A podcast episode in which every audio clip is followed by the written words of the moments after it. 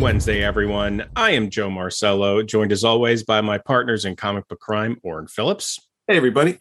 And Mike Farah. Good evening. This is the Dollar Bin Bandits podcast. And today we are bringing you a whole lot of awesome. We're bringing you the man who is responsible for our childhood in many ways, who spawned comic books, uh, toy lines, TV, movie. I mean, look, it, he, this man worked on it all. He worked on none other than the Transformers. And when I say worked on it, he basically created ba- the names of all these characters in one weekend. Uh, we're talking to none other than Bob Budiansky. Yeah, and it, that's an amazing story into itself. And for me, finding out uh, personally that he was the the driving force behind the Marvel trading cards, which uh, growing up, I, I, still have my set here. I show them to my kids. I cherish them. Uh, I was just like, whoa, you you're probably the coolest guy uh, I've ever spoken to. Totally a jack of all trades. Uh, yeah, cards, comics. Um, you know those those power rankings on the back of the Transformers packages from the original uh, he showed us his, I think, his original basically spreadsheet on paper, not on Excel or anything, where he was ranking everybody's uh, different power sets. And then basically, like Joe said, I mean, he came up with the personalities of the Transformers in like a weekend. And then that became, you know, the shows, that became the comics, the movies. Uh, it's just an incredible story. Um, so let's get to it. This is Bob Budiansky. Thank you so much for joining us. Oh, my pleasure. Happy to be here. Uh, now, before we barrage you with Transformers stuff, and Orrin, uh, you know, basically laid down the law for us on that, uh, we will get all the other questions out of the way first. First and foremost, though, how did you get started in the industry? Well, I was uh, always interested in. I was always in, I was always interested in, in drawing comic books from a very early age. And um, so I was drawing my own little comics at home for years and years, you know, through elementary school or junior high school and so on. And then when I got to high school, I thought, this is not a practical career to think about, you know, becoming a comic book artist. I'm going to become a civil engineer. So I got a degree in civil engineering, which is, of course, the very first step in becoming a comic book artist, as you probably know. uh, no, not really. But anyway, all the time I was a civil engineering major, I also worked for the college newspaper as an artist, and eventually I became the graphic, the graphic arts editor.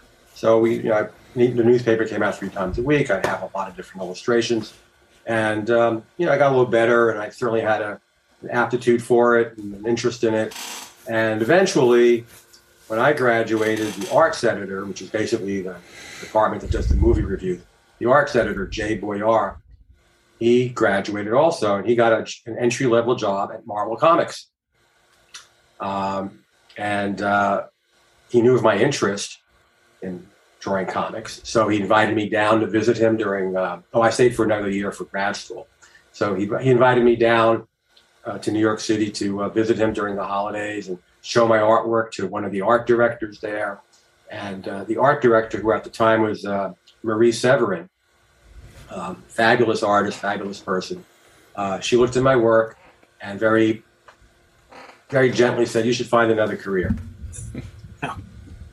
so, anyway, um, that was like the holidays around 1975. Uh, so, fast forward about five or six months, Jay had quit his job and take another job, uh, something that was more up his alley. He didn't want to stay in comic books. He wanted to become a movie reviewer, which he eventually did. And um, anyway, he said, "Why don't you interview to replace me uh, as editorial assistant in the Marvel British department?" Um, and so while I was still at college, which was up in, in Buffalo, New York, uh, I got on the phone with my future boss, Larry Lieber, who you probably know is you know a legend and Stan's mm-hmm. brother. Um, and I got on the phone with him for about a half hour, and I had Jay Boyar and a couple other guys I had met down there, you know, vouching for me. And after a half hour phone call, I got the job. So I dropped out of grad school. Uh, it was the end of the semester anyway, so it was good timing. Uh, I got dropped out of grad school, and the, that was on a Wednesday. And the following Monday, I started working as editorial assistant in the Marvel British department. Oh, and also Jay warned me, don't tell Larry that you want to become an artist. Says if you tell him you want to become an artist, he won't hire you because he doesn't want somebody that's going to quit on him. So I did not mention it during the interview, but as soon as I got there, I made it clear I wanted to become an artist. and Larry was very helpful, and I got a lot of a lot of sketch work to do, like doing sketches for other artists to do uh, finished artwork from. And the art director for the British department was Marie Severin, and she could not have been a better teacher and more generous with her with her advice and her time and in helping me become a professional artist. She was terrific to work with. And I'm sure she had no memory whatsoever that, you know, five or six months earlier, she had basically told me to take a hike.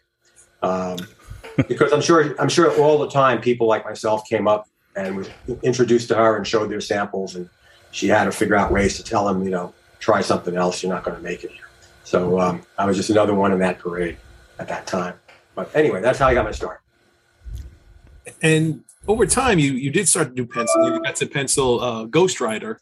Yes. Uh, what were your thoughts on the book before you got into it? Did you like the artistic direction of it, or did you were you sort of on the fence?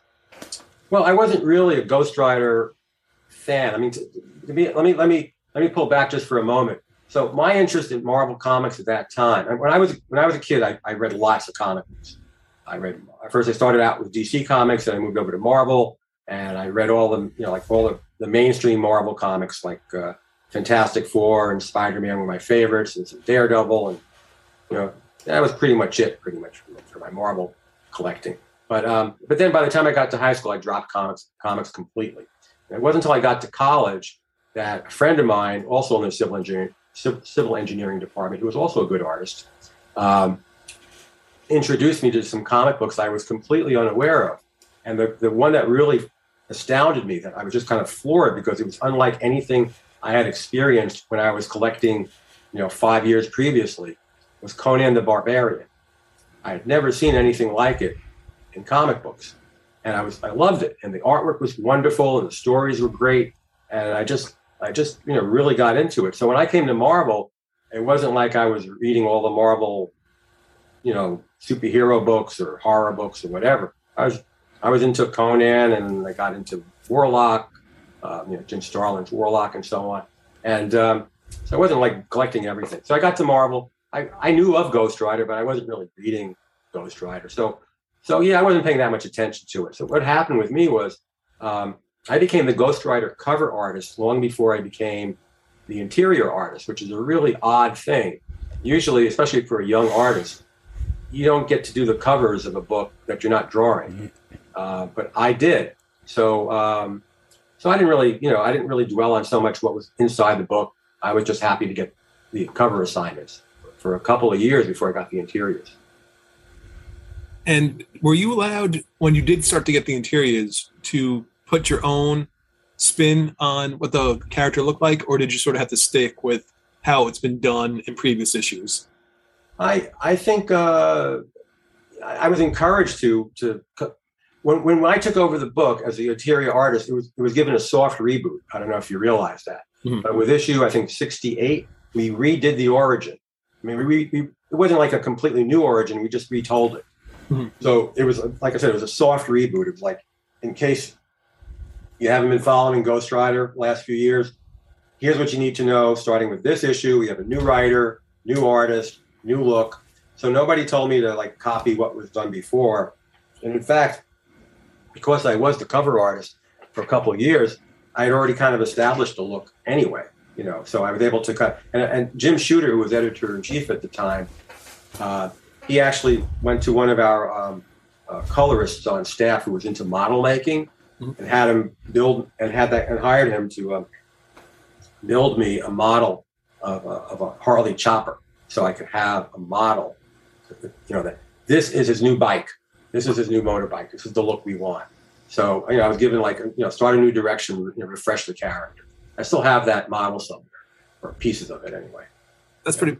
How important was it to you uh, as an artist to get that soft reboot? To, to be like, okay, clean, you know, clean slate. This is where we're going to go and going. Oh, it's great. You know, it's liberating. You know, like you, you know, you don't have to worry about I mean, I certainly referred to, um, especially since it was retelling the, the origin story. I certainly re- referred to uh, relevant issues, like the first issue, the one that uh, I guess Mike Ploog originally did. So I was looking at uh, what he had. I'm going to turn off something here. I, I'm, I, um, I was looking at what he had done before as reference, Yeah. and, and his work was wonderful. Yeah. And when it got uh, rebooted again in the late 80s, early 90s, and then uh, I think Mark uh, Texeira starts taking over it and it has a whole different look. Did you like, oh, the new, was a different character too. right? Did you like that more demonic uh, vibe? in a different direction. You know, I mean, I, Yeah. Mark's a terrific artist, so I don't want to, I don't, I don't want to say I did it one way and he did it another way, and they're one's better than the other. Is like, you know, he has a new character, new writer. This is what they're going for. It looked great. I thought he did a wonderful job. He and uh, Javier Saltares. Mhm. Yeah, they, they were they were tremendous on that book. And the, the other thing I wanted to ask about was, and it was something my buddy t- told me about a couple years ago, and I just sort of got fascinated with it. Was Questprobe? Yes. So you're given you're part of it. You're editing the books, and the idea is here's a video game, a computer video game that's made a deal with Marvel, and we're going to try to combine them into the books and create you know a little story to get folks into the game and uh, reading the comics as well. When you hear the idea, did you think it, it's something that could work pretty well, or were you sort of on the fence about it? Well, you, first of all, you explained that very well. Thank you. I appreciate it. You, you can keep going if you would like. But anyway, um, I was special projects editor uh, starting around 1986. So what that meant was that at that time, Marvel was being like inundated with all sorts of uh, outside companies coming to us and saying, "We want to partner with you. We want you to develop this product into a comic book." You know, mainly to help sell their product, not to help sell comic books, but you know, the the collateral effect is that we can hope hopefully sell comic books like we did with GI Joe and Transformers and Star Wars and so many other properties that Marvel licensed in that era. So um, this was just another one of those. So I I don't remember all the specifics about it, but we just try to do our best with you know here's what we're given, make a story out of it, uh, make it appealing to an audience, and if if the um, if the computer software had taken off, the, the games that were connected to Quest Pro had taken off, the comic book would have, you know, done tremendous. But I don't think the comic book, I don't think the computer software ever became a huge hit. Uh, but it was very, it was a very early experiment in uh, in using superheroes in uh, computer games, I believe. So Were you surprised that after three issues they either ran out of money or something happened and you just sort of had to do a cold stop? having worked on a lot of different special projects of this nature where we were partnering with some outside company to promote their product Mhm. none of none of that surprised me because a lot of them just you know hit a wall for whatever for all sorts of reasons they just never went anywhere and then others took off How, how tough is it for you though to try to do something creatively with the comics and with this outside uh, company that meets their needs? Okay. she has to come back in sorry about that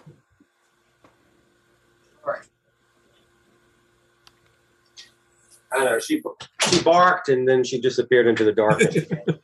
She'll- She'll come back. Anyway, sorry. Go ahead. Now, I'm just saying, how difficult is it to come up with something that meets the comic book's needs, meets this other company's needs, and is entertaining at the same time? It's um, you know, it's what I did for a living, and I, I also worked with a lot of talented people. I didn't do it all my, by myself, so I had a, I had a track record of doing that. I worked on Transformers, I worked on Visionaries, I worked on Air Raiders, I worked on NFL Super Pro. That was my job as as special projects editor. Some of them worked better than others. Some of the ideas that we were handed, I thought were just you know outright ridiculous. How are we going to make this look? You know, how are we going to take this uh, Sal's ear and make it into a silk purse or whatever? You know, it's like but you do the best you can with what you're given. So uh, I don't remember the very you know specifics about Quest Pro. I'm sure it had uh, at least some people who thought it was the most wonderful thing they ever saw, and then there are other people who looked at it and say, "Eh, big deal. Who cares?" So, um, uh, but we did what we could. You know, we try. I mean, I took everything you know very seriously. That that's what they're. That's why I was chosen to do this particular job, and we had, you know, I don't know if you if we were, if I was a baseball player, maybe we had like a, you know, 300 average or 400 average. I mean, some things work better than others, you know, you know. But Marvel was willing to try, and um, sometimes we, sometimes Marvel at that time would generate the idea and go out and try to find uh, somebody to develop it for another medium like TV or or uh, you know game or Right. whatever. Yeah, so it worked both ways. So, you know, along the same lines, our, our podcast kind of has a morbid curiosity with NFL Super Pro. Uh, Okay. and we ask anybody who's even tangentially involved with that comic book about about its creation and um, and you know basically its impact or lack of impact on comics going forward but um, could you tell us a little bit more about how that came about and you know what it was like sort of wrangling the talent into place I, I we heard from fabian for instance that the artist had no idea anything about football the american football um i- if that's the case and um and that you know fabian you know was sort of negotiating back and forth how many issues he would do and s- sort of it was kind of a hot potato if you will of uh, trying to get that Fabian's from out. Argentina. How much does he know about America? yeah, I think he probably admit that as well. So, um, so just curious, your your experience having a- at the editor or editorial level, you know, um, who brought you into the project, and then how did you figure out how to, you know, make that work or try to make that work with, you know, the the, the tools that you're uh, at your disposal. So just I'm going to back up to something you said a little earlier, which is how that come about. So you have to understand that all these deals with these outside companies are not generated with an editorial. They're generated at a upper management level from our, you know, the publisher at the time or somebody else in the company making these deals. And then eventually they trickle down to editorial, the ones that have to produce the comic books. So I don't know how the deal came about, but I'm sure whoever made the deal at Marvel was very excited at the prospect of doing anything with the National Football League. And and I have to say, honestly, I thought the whole idea was ridiculous to take a guy. I mean, you know, on one level, all comic book superhero characters are ridiculous. They're these people, these men and women running around in these colorful, silly costumes, right? Mhm. But here you're taking somebody who's already in a costume, you know, in a football helmet with pads, and then you're saying, oh, in addition, he's a superhero. Um, it, it, it, it just, there were too many um, suspensions of disbelief for even me who grew up with comic books. Uh,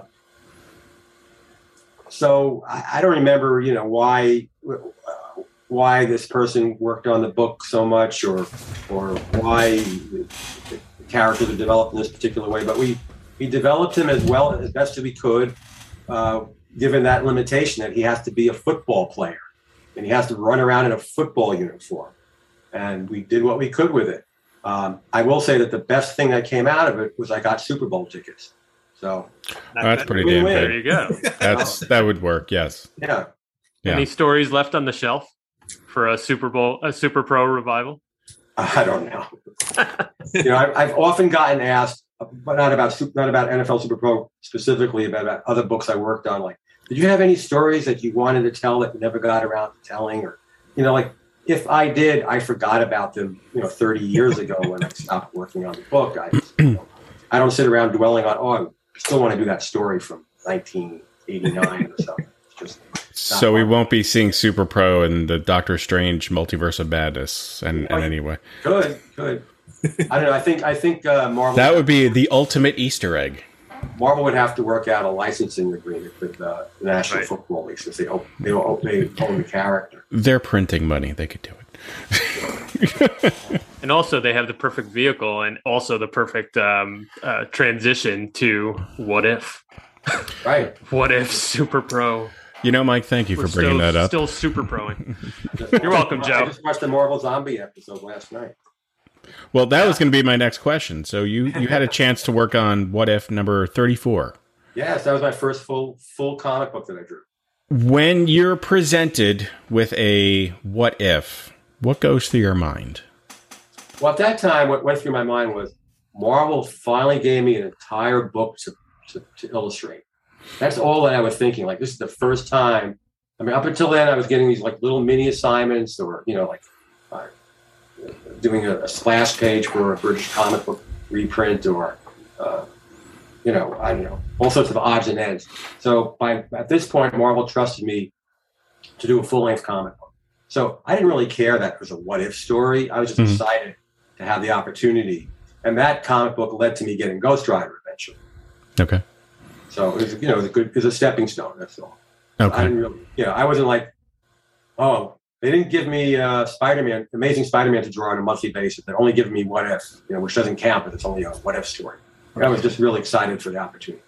Yeah, you know, I you make a the comment you just made. It doesn't count. I think you know it really.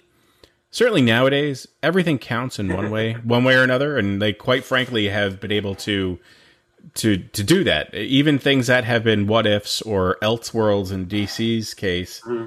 they're all part of continuity now.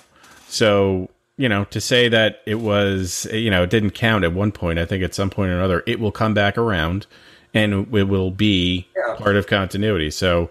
Um, well, I, you know, I, wasn't. I wasn't making a statement that it didn't count. I was saying no, no. I, I get I you. I could have looked at it that way, but all I looked at it was like this is a great opportunity for him. Yes, no, I, I completely understand what what you where you're coming from on that, but I just you know a lot of people take that that stance when it comes to those types of storylines, mm-hmm. but uh, I think they're they're they're fascinating. I mean, the one you did was was great, uh, and they're all fun, and they're they're what they're supposed to be. Like, let's take the characters you love and turn them on their head, and you know do whatever we want with them. Um, how do you think? Uh, what do you think? You mentioned you saw the, uh, the, the zombie episode. How do you think Marvel's doing with those uh, those episodes uh, currently? Um, I, I, think they're uneven. You know, I think some episodes work better than others. Yeah. So, uh, I actually like I actually like the zombie episode. Oh, I thought the zombie one was great. Yeah, they're, yeah. they're really fun. Um, in, that same vein, is there any characters that you would like to have really sunk your teeth into in that sense? You know, maybe as pertains to a what if type issue, or maybe you know any other storyline for that matter. Um, well, I guess at Marvel, I I would have always loved to have risen to the level of drawing Spider-Man on on a regular basis, but I took myself out of the running from that by becoming a, a full time editor at.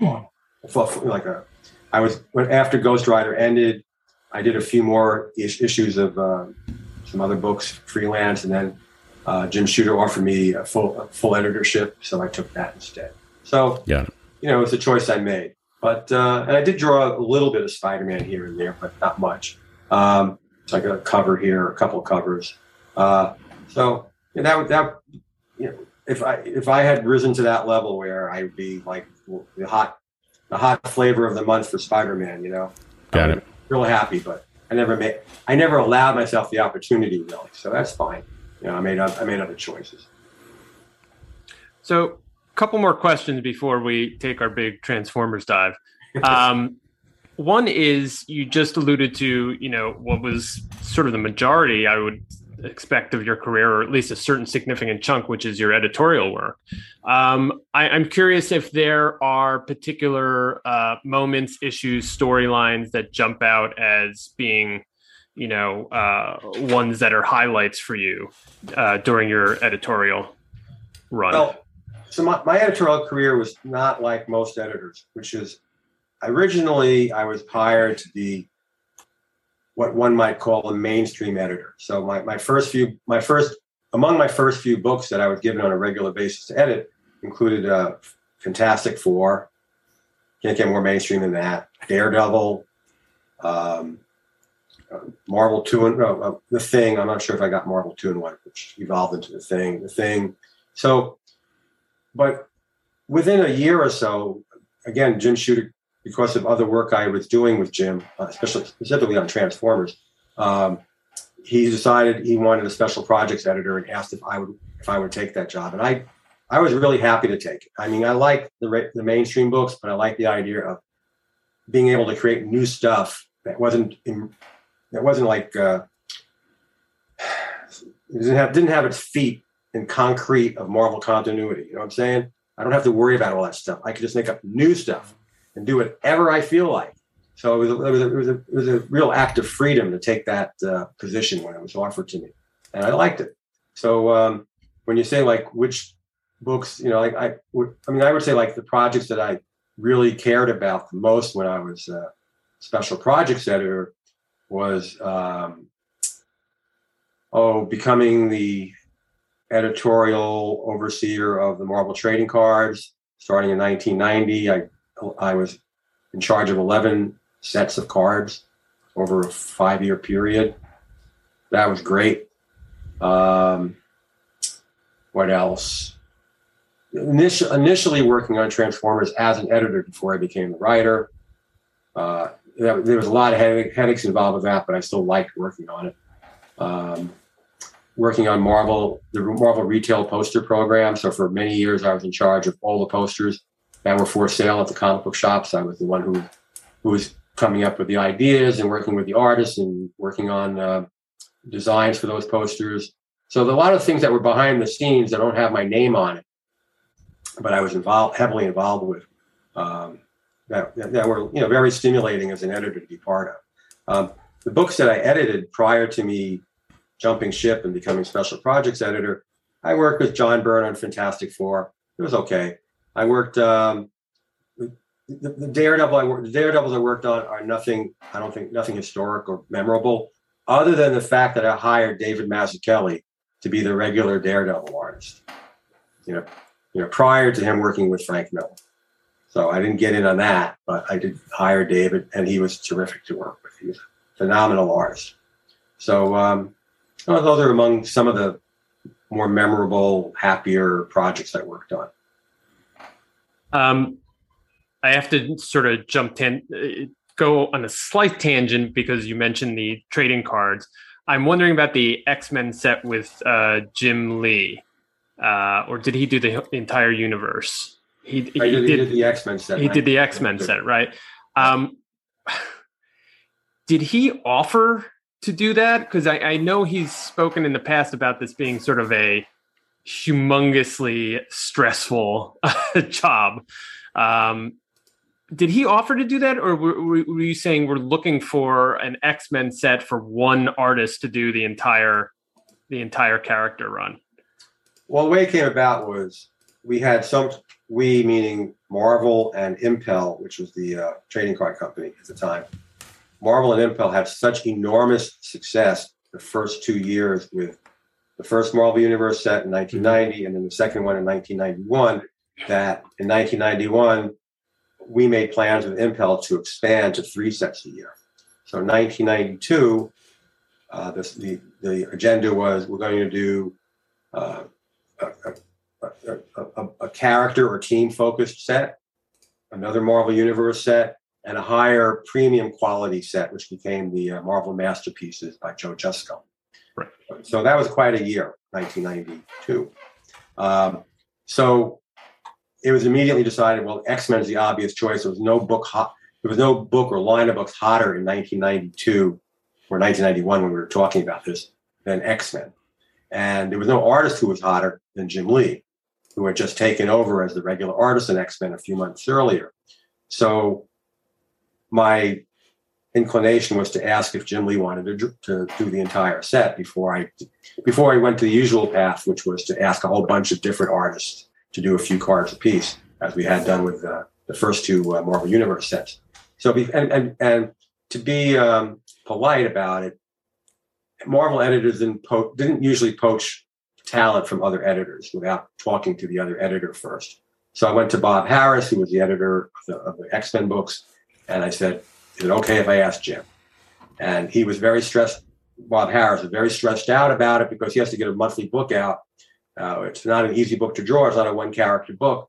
Uh, but he knew Jim was the right artist to do it. You know, he, he knew that he was the perfect person to do the X Men at that point. So he said, okay. So I asked Jim, and Jim agreed. He was real excited to do it. And he was very stressed about it because he had to put together he had to put together well, 100 cards, 104 cards actually. Illustrations were 104 out of out of 105 cards, not the checklist, and um, plus get out a monthly book. But he did it. He was able to do all of it. So he did it, and he did a phenomenal job. cards look great. And by the way, it's, there's a lot more I could tell you about that particular set, but my publisher won't allow me to speak about it yet. Oh, So you, All right. you- hint, hint. So anyway, gotcha. Interesting. talk about it off mic. Yeah. no, I can't even talk about it off mic. Sorry. Sorry. Sorry, Mike. We'll just conjecture about it off mic. But I will show you I will show you all of these books that my publisher sent me. Oh, snap. Ooh. And and you have to fill in the blanks after that. You know, Uh-huh. Uh-huh. Uh-huh. Okay. more, okay. more here, but you can't quote me on anything. 'cause I'm not going to say anything. No, it's cool. Books. We'll read between the lines, That's cool. as it were. That's a nice reading material. yeah. hmm Yeah, yeah. So anyway, go ahead.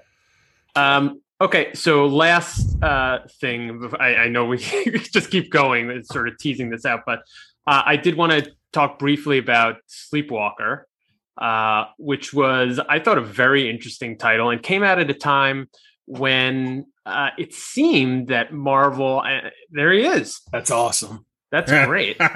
Wow. Somebody sent me this a few uh, a couple years ago. That's awesome. Yeah, it's terrific. Looks like a trophy. you you won Sleepwalker. Um, uh, came out at a time when it seemed like Marvel was putting some sort of push on actually putting together new characters, new solo characters like uh, Sleepwalker and, and Darkhawk, and uh, new teams like the New Warriors. Um, was there sort of this conscientious effort, and um, you know what? How how did Sleepwalker then fit into that? There was certainly an effort um, in the late '80s and early '90s. Uh, Marvel editorial was making a, a sincere effort to come up with new properties. You know, to I mean, we had just gone through the New Universe era, which came and went, and then uh, Mhm. you know the New Universe was kind of a, a pocket universe separate from the Marvel universe. And so when Tom DeFalco took over as editor in chief, he wanted to try to bring in some new ideas to Marvel and in the form of new characters and so on. And so the word went out, and actually we formed a, um, uh, a what was it called? New projects, com- uh, new projects committee among like a few senior editors. I was actually in charge of it, and so we would get these ideas from different creators, and we would we would review them, and um, frankly, most of them didn't go anywhere. They just they just didn't they just were not well fleshed out, or we you know we had problems with them. Um, uh, and I also and then at the same time, some or sometime during that period, I submitted the idea for Sleepwalker. Of course, I I then recused myself from the committee. I could not judge my own character, but it went through that committee and it got bumped upstairs to Tom DeFalco eventually, the editor in chief, and he reviewed it. And he asked for some uh, some changes, which I did to the treatment that I had written, and eventually got approved, along with, like you said, um, uh, New Warriors and Darkhawk, and you know, frankly, not too many pe- not too many ideas made it through that process. Um, so, so anyway, I was very, I was quite flattered that my idea made it, and um, so for about almost three years, the book came out. Um, but you did you have other questions about it? You, I think Um, I the, the only other thing I would ask is because I think there was just recently the beginnings of a Darkhawk revival. If uh, there was again anything sort of on the shelf or that could be sort of conjured up for a Sleepwalker revival, if they Well, I don't have anything on the shelf. I know Marvel recently did a four-issue Sleepwalker miniseries, I think, or something about Sleepwalker. I might have missed it. Yeah, like a year, a couple of years ago, I think. Um, yeah, I, I don't have anything. Um, I did a one-page Sleepwalker for a special issue of the Marvel Marvel's uh, 1000. What, what was it called? Marvel 1000, I think. 1000. Marvel Comics. There were one- one-page stories in it, so I got a one-page Sleepwalker story that I wrote and wrote, wrote and uh, and illustrated myself. So that was it for Sleepwalker. Um, and I hear he pops up here and there in books, but I don't know of any plans on Marvel's behalf that uh, they have to relaunch Sleepwalker. If they want to do it, they'll. You know, I, I think I've made it clear. Hey, if you want to do it, remember to you know here's my phone number. Give me a call. but um, you know, so far they haven't gotten in touch with me. I don't know if you're aware that there's a Sleepwalker fan film that was made. No. I don't think so. No. Okay, so uh, it came out last year. I was supposed to go to. It was supposed to premiere at a film festival in Tampa, Florida, live action. I was supposed to premiere uh, on March twentieth, two thousand twenty, which was five days after the lockdown began. So that Mhm. got canceled. Eventually, it premiered in December. Uh, I think it was the same fest- same film festival, but it was uh, it was virtual. I was going to fly down for the premiere. I was going to be on a panel discussion. So instead, I was on a Zoom panel discussion in December, and um, and it's available on YouTube. It's about a, it's almost a half hour long. It's like I said, it's live action. Uses real actors, real ca- uh, camera operators, real sound people, real, I mean, real wardrobe people. The person who put it together um, is a real videographer. He does like industrial video, so he has certain, you know, talents in this area, and he was able to round up a crew of people in the Tampa in the Tampa uh, area and get them to donate their time over several years to do this. And it has special effects, and it has a real sleepwalker. Oh, I I the poster is up there, uh, but I don't want to rip it down from my wall. Let me see if it'll peel off very easily. Hold on.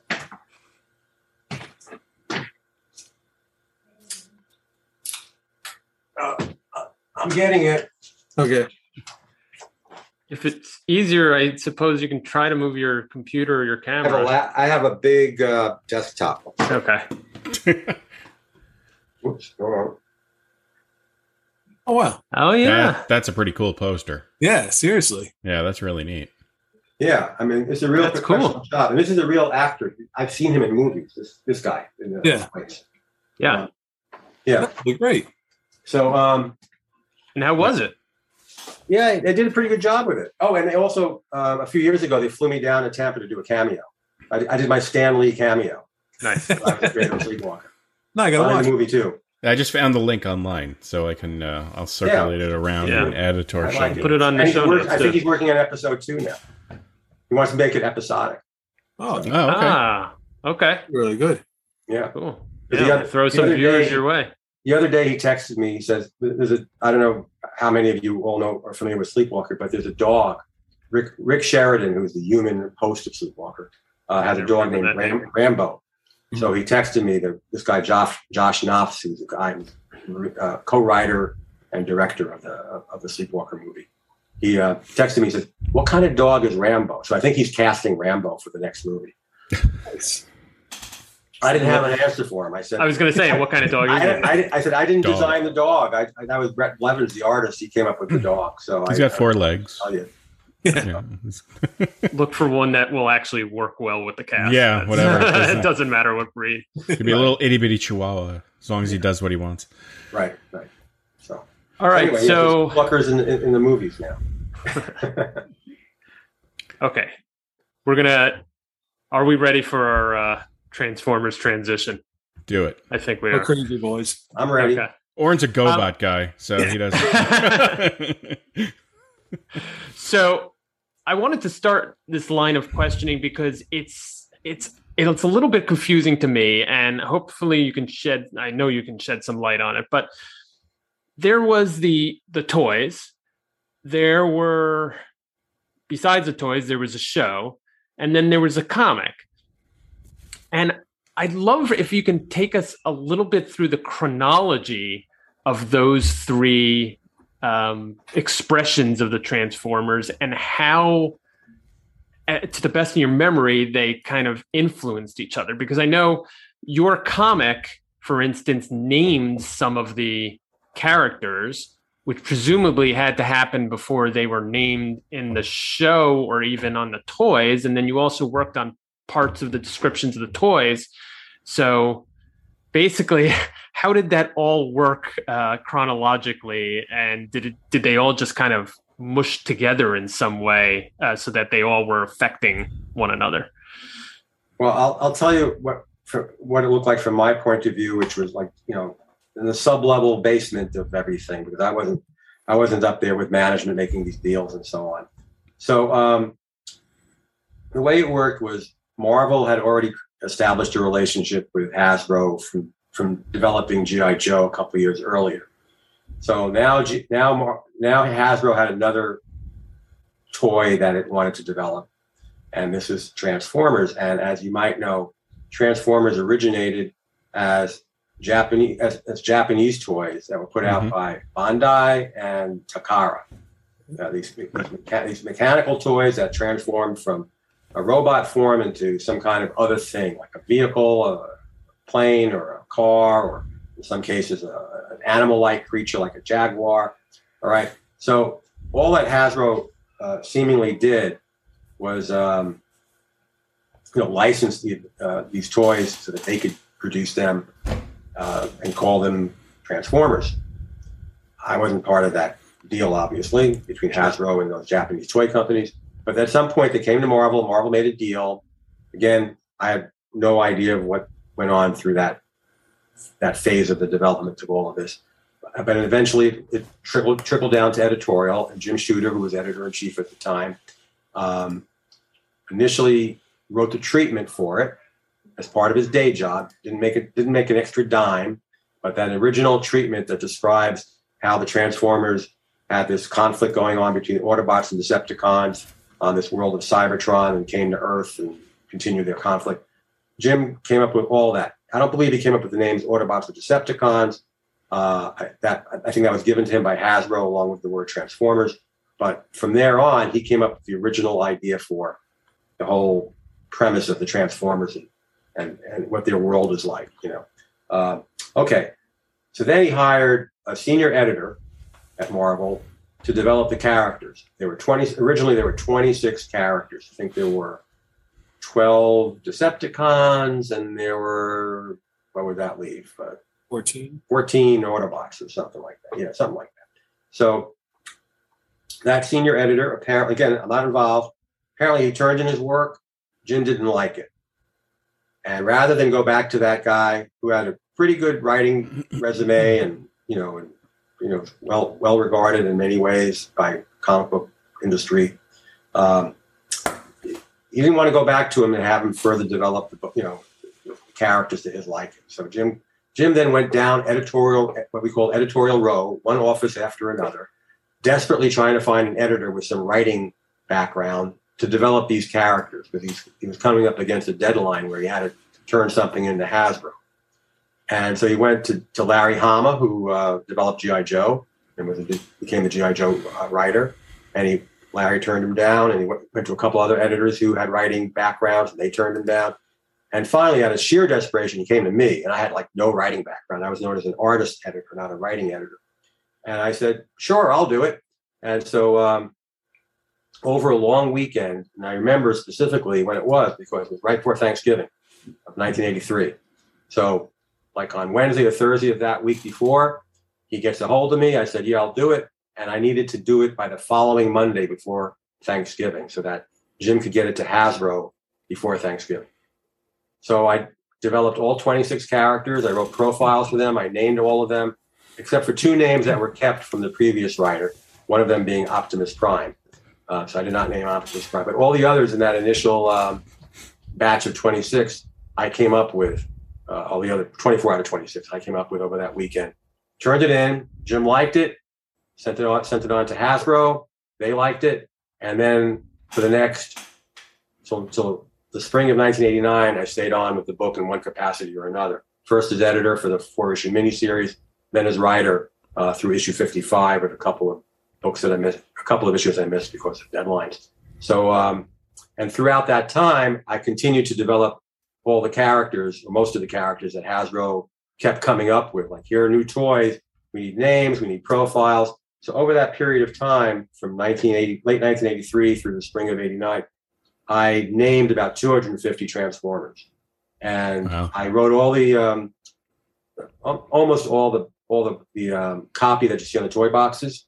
I wrote during that period for those characters, um, and uh, you know that that's that was my connection to it. So when I would turn in these profiles, you know, Hasbro would, would read them, they would approve them, they would have their legal department check on the names that I would recommend because not every name was able to get through for legal reasons or whatever.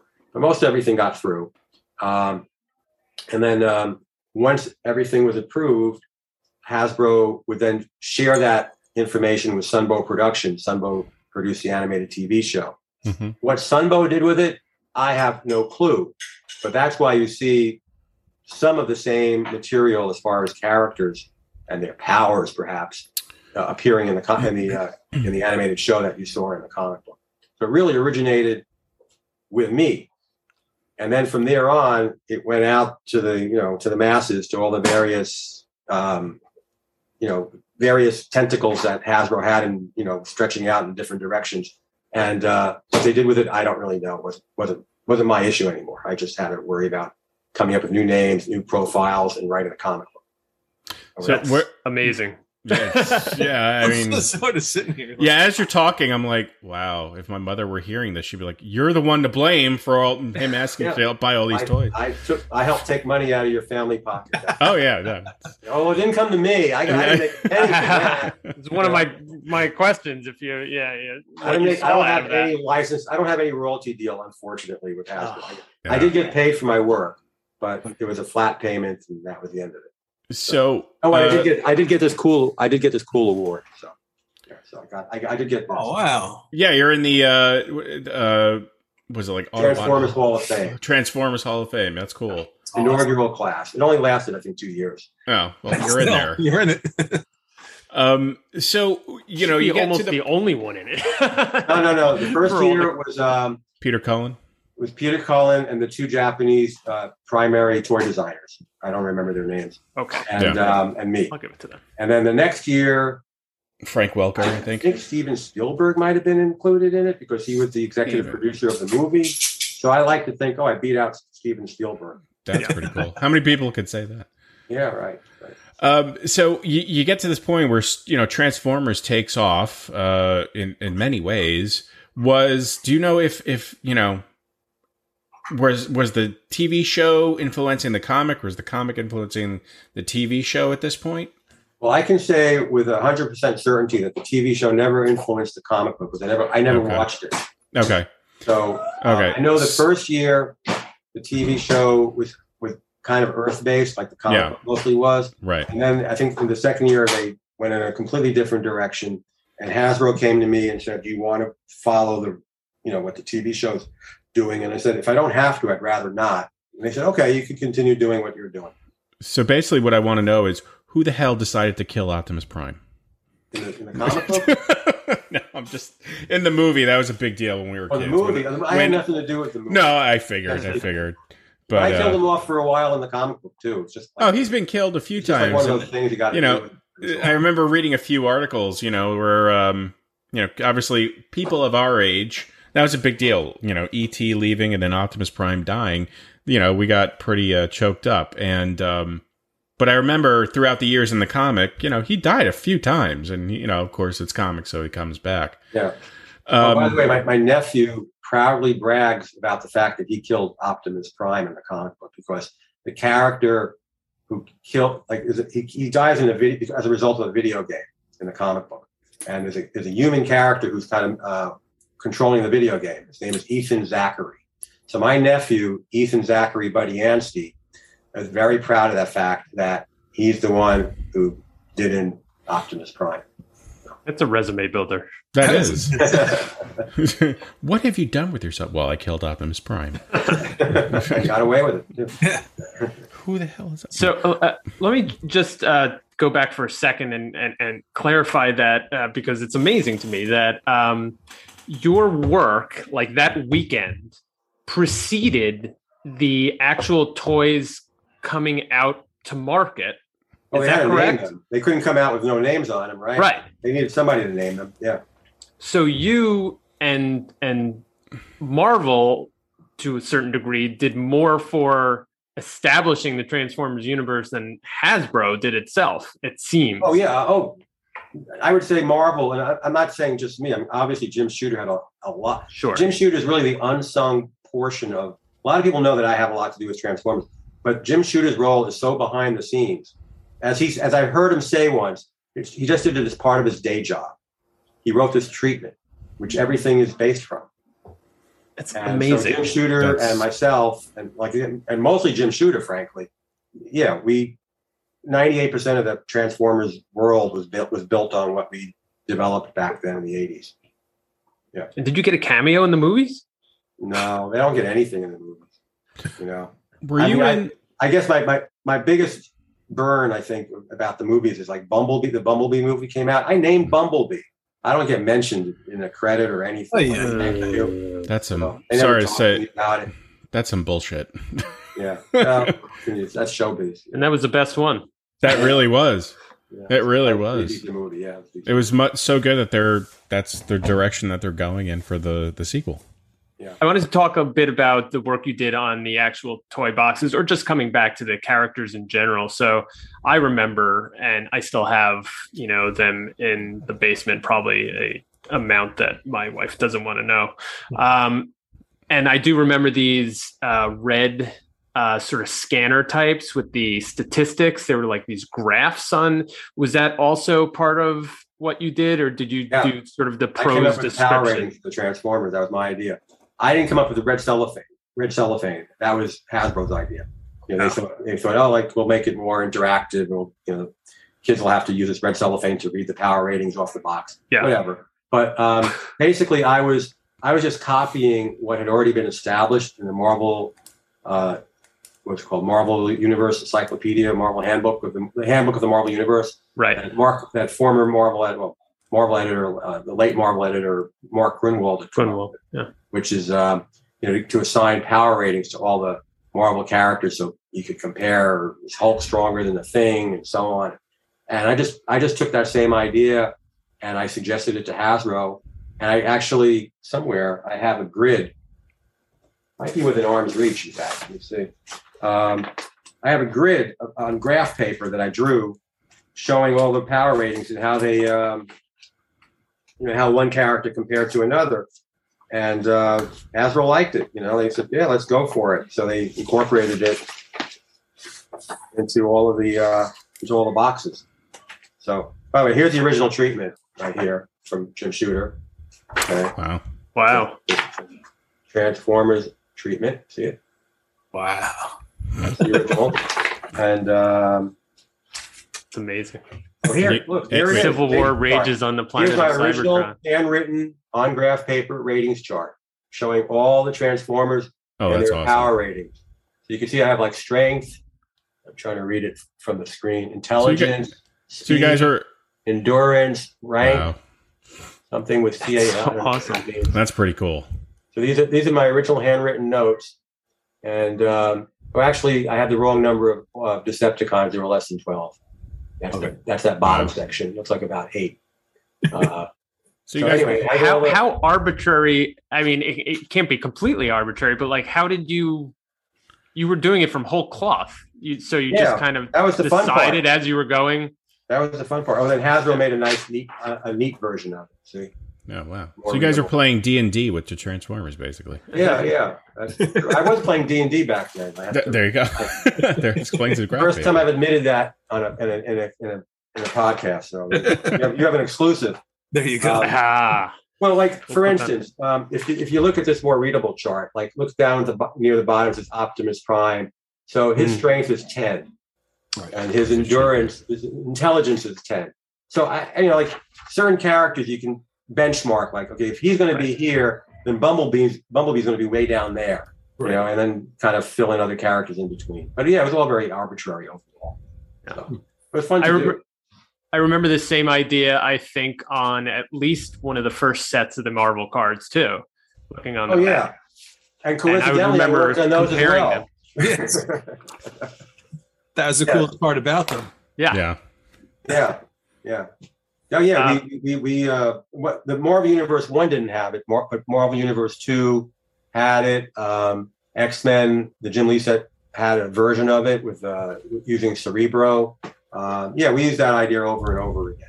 And Yeah. the kids loved it, so it worked. It was fun. Us Yeah. kids. Fun. Yes, us kids. That was the whole I mean, right. I can't I can't emphasize enough that was the best part of working at Marvel, which is whatever I did, I tried to make it fun.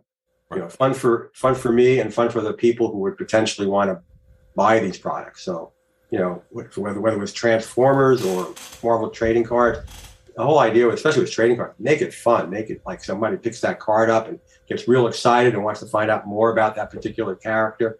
And uh, you know, I think generally um, I, you know, we did a good job, you know, getting that across Absolutely. Yes. So, uh, and up to- taking money out of Joe's wallet. Joe's wallet. He's still taking money out of my wallet, and it's fine. Um, so, uh, on a somewhat personal note, uh, it, looking back on your career, what did you have the most fun doing? Well, so I worked for Marvel for almost 20 years. So there were ups and downs, mostly ups, and even the downs were just downs relative to the higher ups, you know. Mhm. So I really enjoyed working on Ghost Rider, although that was really painful too because I was a very slow artist. So it, it, it took a lot out of me just to draw one issue, but it was still great to be able to work on it. I really enjoyed working on trans- Transformers as the writer more, more than anything else. Uh, however, um, you know, I, I wrote almost 50 issues, and you know, after after the first 30 or so, I was really running on fumes after a while. I just I wanted to get off that book and move on to other things.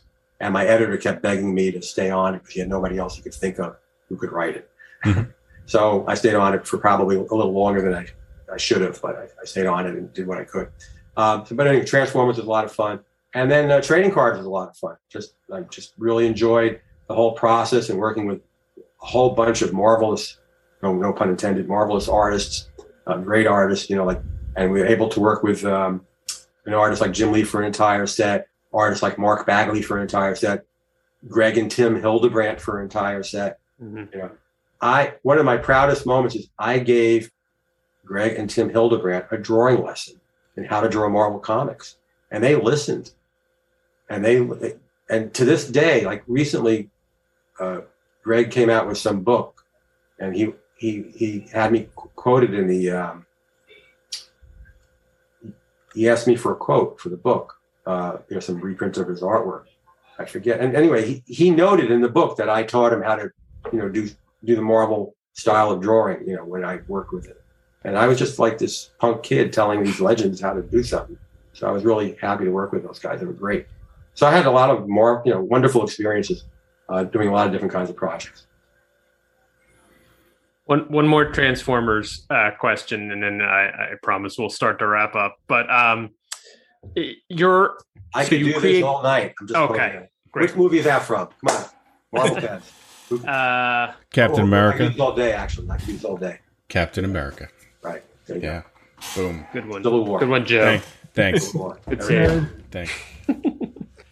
Um, Ed. so you created all of these characters again kind of in a weekend and you got to develop them in you know the comic book were there ones that you know stuck out in your mind as being sort of your favorites to write for My favorite character to write was Blaster because I wrote some of my best stories around the Blaster character. And whether he became a major character in the show or a big seller in the toys or popular, I don't know. I don't care. I was just trying to write stories. Um, so, the, but some of my best stories concerned him.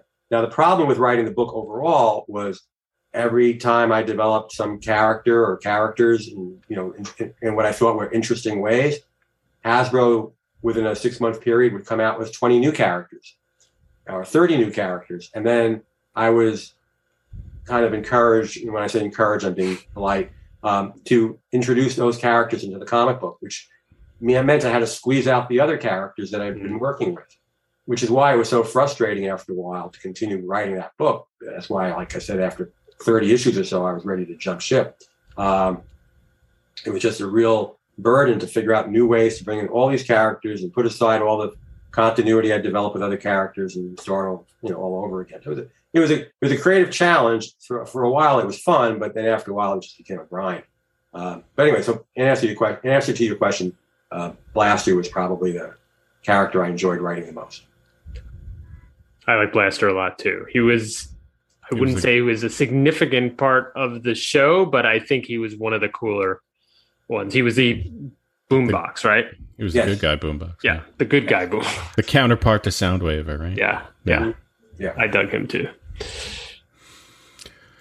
Well, I'll just Well. gush for a second because Yeah. you guys don't talk Transformers. I just got to gush about the Marvel trading cards because Series One of my Marvel trading cards are kept in a very safe place in my house. That those cards did more for me to to really love comics uh, than anything I'd seen in a long time. So I have a special place. And uh, when you talk about putting the, the uh, stats on the back of Series 2 and Series 3 cards, uh, my kids and I play a game where we pick teams using those cards, and they have to learn how to read the graph on the back to pick the most powerful team.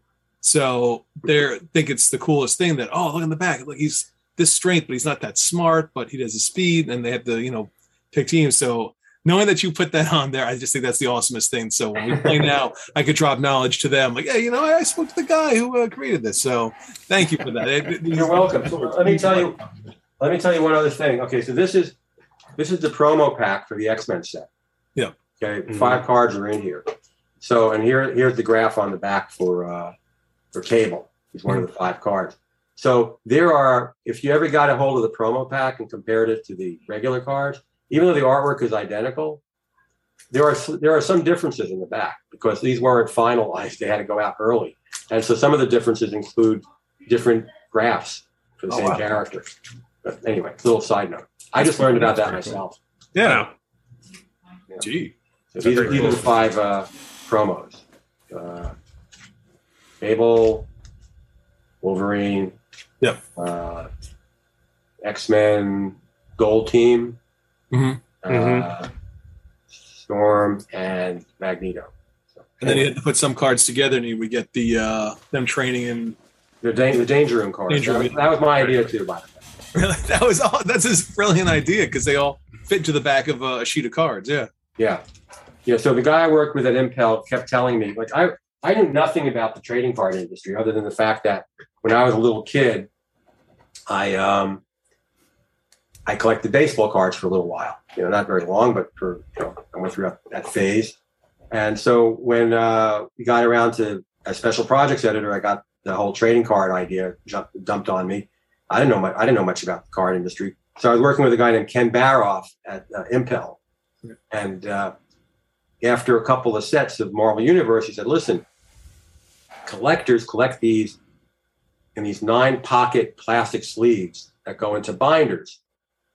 You really need to like instead of having everything based around multiples of 10 like we'd have you know here's 40 heroes and here's 20 villains and so on you got to make it around groups of nine so for the x-men cards for the first time i said okay cards 91 through 99 will be the danger room Yeah.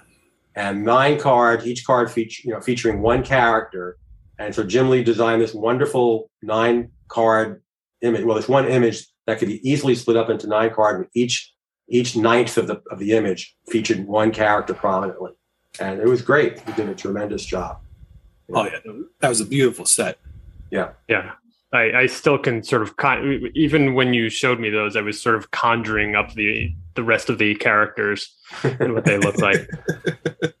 I'm yeah, we're just a very down memory lane here. Yeah, that's what our podcast is about, basically. There you go. Uh, it's surprising that such an obscure character like Wolverine made it into the sample set, though.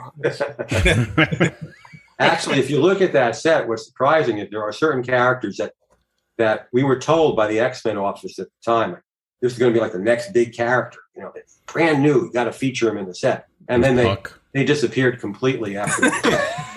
One of the reasons because a few of those characters were developed by Jim Lee or Whilce Portacio, who then split to do Image Comics. Yeah. So uh, once those guys were off off the scene, nobody else picked up the those characters and developed them any further. Hmm. Makes sense. I think that happens. That happens. Well, maybe not so much anymore, but that happened more than we realize uh, in terms of characters being introduced and then the creative team changing and sort of getting dropped or right, right, left to follow. So, uh, before we leave, we'd like to ask: Is there anything that you would like to plug? Oh well, thank you for, for giving me the opportunity. I wish I had something to plug. I wish I could plug the that book I was alluding to, but I can't talk about it yet. you you can uh, just say I plug and then just blank, and blank. we'll fill it in. well, in. we'll later. fill it in. I'll do a voiceover. Like uh, no, the only thing I would say is um, I do I do private art commissions based on my comic book work, and um, and so sometimes people want to get in touch with me. The best way to get in touch with me is just look me up on Facebook. I guarantee there's no other Bob Budiansky but me listed on Facebook, and um, and you can send me a message, and uh, I can add you to my ever growing list of commission work that I'll never get to. So uh, don't give up hope. There's always a chance I'll get to yours. I don't take money up front, so I'm not not, not I'm not going to just take your money and, and forget about you. So um, so anyway, you know that's about it. That's all I really do. I don't. Um, I don't I don't work in the comic book industry anymore. I don't I'm not writing stories for comics. I'm not drawing comics, but I do uh, private commissions on occasion. That's it. Welcome back, boys and girls. That was our interview with Bob Budiansky. Uh, I absolutely love talking to him. Uh, to hear about what went into the creation of one of our most beloved toys and, in comics uh, was just absolutely amazing. And the whole time we were talking to him, I knew I'd seen his face someplace. Um, it wasn't until afterwards that it clicked in my head that he was in the series "The Toys That Made Us" on Netflix, and I was like, "This this guy looks familiar." I knew. I, anyway, it was a really cool experience. Yeah, uh, we were sitting afterwards, and I remember we are all saying he should be like a millionaire ten times over for everything he did for the Transformers franchise, which has exploded into pop culture, exploded into all parts of society, and it's it's a lot of it's because of the work he did. So I think all of us comic fans and then Transformers fans and just owe him such a debt of thanks for for all the work he did. Yeah, and then on top of all that, uh, two other things that we we learned or that we knew and we got into was uh, Sleepwalker, is very cool to hear about the genesis of of that character and that there was, I think, uh, he was part of a movie, um, you know, an independent movie that uh, recently came out. And then, uh, you know, our old pal, one of our favorites, NFL Super Pro. He was one of the, uh, you know, creative team, the editor. Um, and, you know, anytime we get to talk NFL Super Pro, it's just, it's just so sweet. Uh, but that will do it for today. Uh, keep on all our socials. Um, we got more stuff coming up. Of course, we have another episode on Friday. So uh, stay tuned and we will talk to you later.